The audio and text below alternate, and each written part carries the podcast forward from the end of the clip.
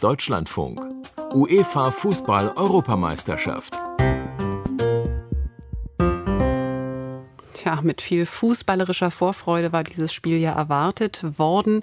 Schottland gegen England. Am Ende gab es keine Tore, aber dennoch viele Emotionen. Jessica Sturmberg, welche denn? Ja, angefangen mit der Atmosphäre im Wembley-Stadion, das mit 22.500 Zuschauerinnen und Zuschauern etwas mehr als ein Viertel gefüllt war. Nur 3.000 schottische Fans hatten Tickets erhalten, aber sie sind ja bekannt dafür, immer viel Stimmung ins Stadion zu tragen. Gerade auch bei dieser Begegnung mit diesem historischen Hintergrund. Gespielt wird bei den Schotten ja auch nicht God Save the Queen, sondern die schottische Hymne Flower of Scotland.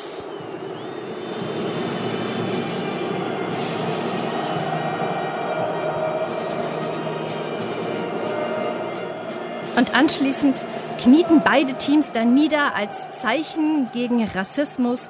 Ebenso tat das dann auch der spanische Schiedsrichter. Ja, und so wie das erste Fußballduell überhaupt 1872 zwischen England und Schottland ging eben auch dieses gestern Abend 0:0 aus, wie der schottische Reporter zum leidenschaftlichen Aufeinandertreffen dann bilanzierte.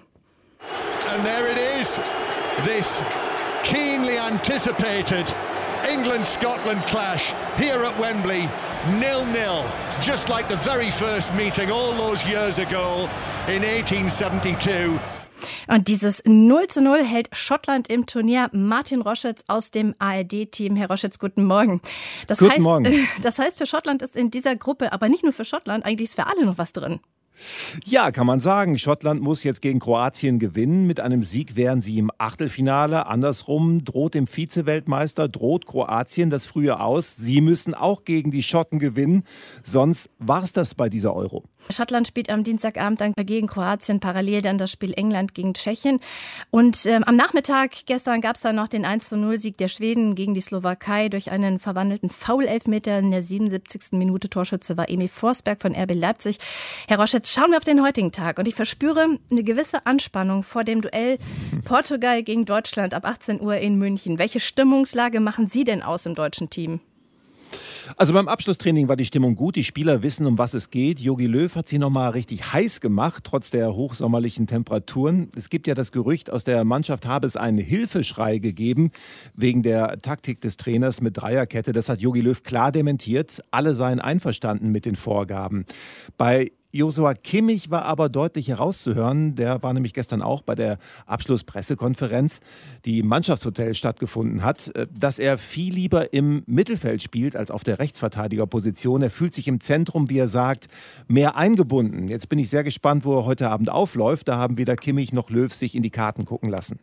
Ja, taktisch will der Bundestrainer auf jeden Fall etwas ändern. Muss er ja auch. Die Offensive war zu schwach im Spiel gegen Frankreich. Die Frage ist, ändert er damit auch die Aufstellung? Ja, ob er taktisch was ändert, hat er ehrlich gesagt nicht verraten. Da wissen Sie mehr als ich. Also, ich dachte, ich habe ihn so verstanden. Nee, wir wissen's nicht. Er hat gesagt, was gemacht werden muss, ist die Offensive zu stärken. Aber ob er das mit einer Dreierkette macht oder mit einer Viererkette, ob er personelle Veränderungen vornimmt, das hat er nicht verraten. Das stimmt, das hat er nicht gesagt. Insofern sind wir da alle, also ich kenne auch niemanden, ganz ehrlich gesagt, der das weiß. Und ich kenne wirklich seit Jahren sehr, sehr viele Kolleginnen und Kollegen, die darüber berichten. Aber es weiß nur Jogi Löw selbst. Und der steht natürlich jetzt auch besonders unter Druck, muss man sagen. Bei seinem letzten Turnier will und muss er jetzt zeigen, dass er es besser kann als 2018. Man muss aber auch sagen, weil es immer wieder gesagt wird, ist es jetzt ein Schicksalsspiel? Nein, es entscheidet nicht darüber, ob Jogi Löw als Held oder als Versager in die Fußballgeschichte eingeht. Die Geschichte hat er schon geschrieben, 2014. Ja, und die Frage ist, wenn es zu einem 1:1 gegen Portugal kommt, dann ist ja auch noch etwas möglich. Bei einer Niederlage wird es schwierig.